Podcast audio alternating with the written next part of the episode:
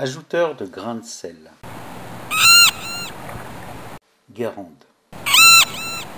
Puisque l'été aurait été sans doute exceptionnel pour les paludiers de Guérande, c'est l'occasion de revenir sur un métier oublié, aussi unique qu'il fut tragique, celui d'ajouteur de grains de sel, office exercé par Yvonou Guénégan, né en 907, mort en 949, dans la région des Salines de Guérande, durant leur aménagement.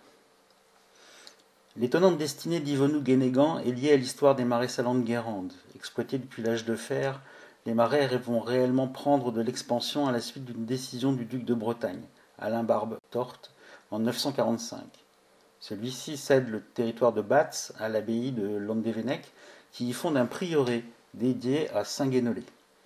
Les moines se consacrent alors à la culture, à l'exploitation des marais salants, en étudiant les marées, le vent et le soleil, et en traçant le plan des salines tel qu'on le connaît encore aujourd'hui.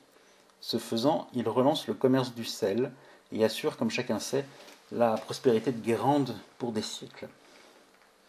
Toutefois, la mise en place de cette tâche pharaonique du point de vue de l'aménagement des baols ne se fit pas sans heurts relationnels. Si les marais étaient bien seigneuriaux, leur exploitation était alors régie, selon les actes d'affermage, par un principe d'usage transmissible en indivision depuis plusieurs générations. Quelques mètres carrés de pré-salé ou de mares envahis par la salicorne pouvaient donc être la propriété d'une dizaine de personnes. Les familles devaient s'entendre pour exploiter collectivement des terrains de la taille d'un foulard, situation qui n'allait pas sans créer des tensions familiales si un mouton, par exemple, empiétait en broutant les pattes écartées sur quatre parcelles différentes appartenant à des cousins de Germain. Le proverbe breton pour bien se connaître, il faut manger sept sacs de sel ensemble, serait d'ailleurs issu de là. Le problème, hélas, était qu'à cause de la taille des terrains de chacun, personne ne récoltait assez de sel pour en constituer un sac, et jamais personne ne parvenait à s'entendre. Lorsque les moines voulurent mener leur gigantesque travail de recensement et de regroupement du cadastre labyrinthique et kafkaïen des marais, ils se heurtèrent à une opposition farouche et collective, aiguisée par les différents nés entre éleveurs de moutons, fermiers et ceux qui sentaient venir les gains probables issus de l'exploitation future du sel. Les proverbes s'aiguisent jusqu'à culminer lors de l'été 946 avec une invraisemblable bagarre entre les habitants de Carvalet, de Trégaté et de Carmoisan, restée dans les mémoires sous le nom de Hollentachen Arbrezel, la bataille du sel, à coups de la ou de boutoué, cet outil pour déplacer la vase. Craignant qu'elle ne s'étende jusqu'au bourg de Rofia, les moines créent alors le Copil, une assemblée d'ecclésiastiques visant à trouver une issue à cette crise. La décision de nommer une sorte de médiateur est alors prise le 7 septembre 1946. Le père supérieur proposa le nom d'Ivonou Guénégan et résume ainsi sa tâche. Il mestroie le grain de sel chez tous et entre tous, il feroie l'union salée. La charge d'ajouteur de grains de sel est alors créée.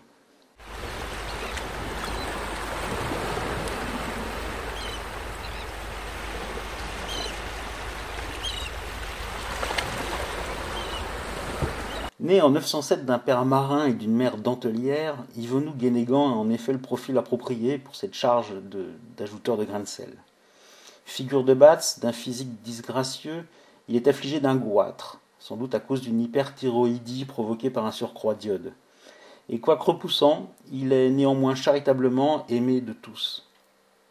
Yvonou a une obsession, le sel. Depuis sa plus tendre enfance, il ne parle que de cela, ne pense qu'à cela, pour lui, le sel, c'est la vie, le sel, c'est sa vie. Poète, poète qui faisoit bailler, comme l'écrivit poliment le maire de Saint-Molf, Yvonou a consacré l'entièreté de ses écrits à chanter les louanges du sel. Son ode, la plus fameuse jamais terminée d'ailleurs, Table sans sel, bouche sans salive, est composée de pas moins de 15 000 vers. Elle vise à chanter la liste des aliments, des plats avec leurs recettes et de tout ce qu'on peut saler, ainsi que les variantes.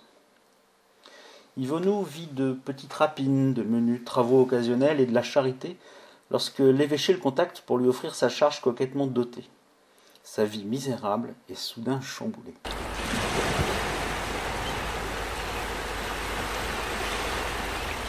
Transfiguré, dopé par la reconnaissance tant attendue, vêtu d'un splendide cabiche carmin en rappel à la couleur de la salicorne et brodé aux armes du duché, accolé à une lousse appontée une cesse, un râteau à limu et une boyette, en fil d'argent couleur du sel et d'or du soleil bienfaiteur, Yvonou Guénégan entreprend une tournée des familles du territoire.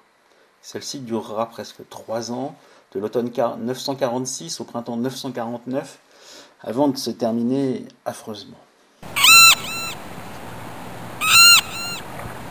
Sa tâche est simple. Il s'agit d'aller porter la bonne parole selon une procédure très rigoureuse en deux parties.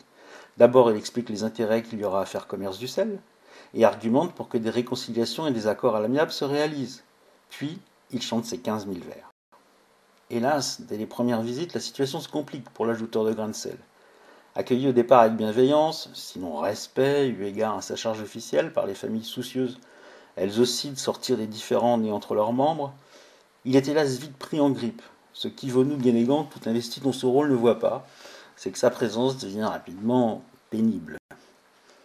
Le curé de Carcabalec raconte dans ses mémoires que lorsque Ivonou débarquait dans une famille nombreuse, cela tournait au cauchemar, puisqu'il entreprenait de parler à chacun des membres propriétaires d'une micro-parcelle. L'homme restait moule toujours dans les maisons, braillant autant de fois sa poésie du diable qu'il y a voix de frère ou de sœur héritier. Quiconque tomba dans ses griffes en avoua pour des heures avant d'en finir.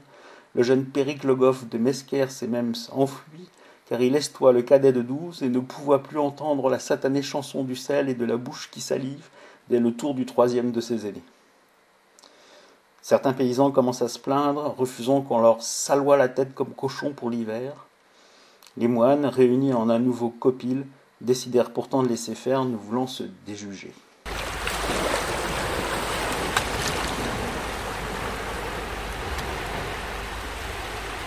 Des incidents commencèrent à se déclencher quelques semaines après le début de la tournée d'Ivonou, sa réputation le précédent. Un soir, en chemin, il est battu à la nuit tombée par deux inconnus et jeté dans un œillet, incident qui lui inspire le poème Trempé de sel, j'en ai l'esprit poème de 2000 vers qu'il rajoute en une sorte de bonus et inflige aux familles suivantes accablées. Il se dit alors dans les chaumières que ceux du début en avaient moins à supporter que, et les suivants soupçonnent, à tort évidemment, les premiers d'avoir été favorisés pour des raisons suspectes d'accord avec les moines. Et comme Yvonou repasse chez les premiers pour leur faire écouter son bonus, ces accusations s'éteignent tôt. Et les ennuis reprennent. Près d'Asrak, on le jette à la mer. Il s'en sort miraculeusement sauvé par un pêcheur intrigué de voir un si gros poisson rouge. À Téléac, une jeune mère de famille allaitant ses quintuplés, excédée d'avoir écouté six fois l'ode et le bonus, tente de l'assommer avec la batte d'une baratte. Une famille de sept, à Cargo, se retranche dans ses murs, refusant de le recevoir. nous récite derrière la porte jusqu'à ce que des voisins rendus fous par ses vociférations rimées viennent le chasser à la fourche le quatrième jour.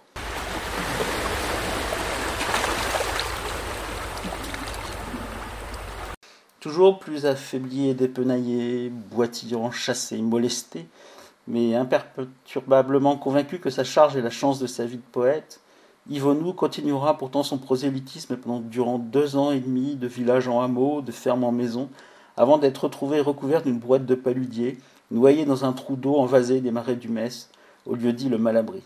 Il avait quarante-deux ans, mais en paraissait le double, le sel, son ami, sa vie, son œuvre, n'avait même pas su le conserver. La charge d'ajouteur de grains de sel ne sera jamais reprise. Les moines l'avaient déjà oublié à l'hiver 946, car l'ajouteur avait à peine entamé sa mission salaud-évangélisatrice que tout s'était peu à peu résolu. Le paradoxe est qu'Ivonou Guénégan avait réussi en effet sa tâche en unissant tous les habitants contre lui dès l'automne 946 les colères intra- ou interfamiliales s'étant apaisées au prétexte partagé par tous qu'ils avoisent connu moins de mots que les mots de l'ajouteur. La réunification, l'aménagement puis l'exploitation rationnelle des marais de Guérande étaient nés.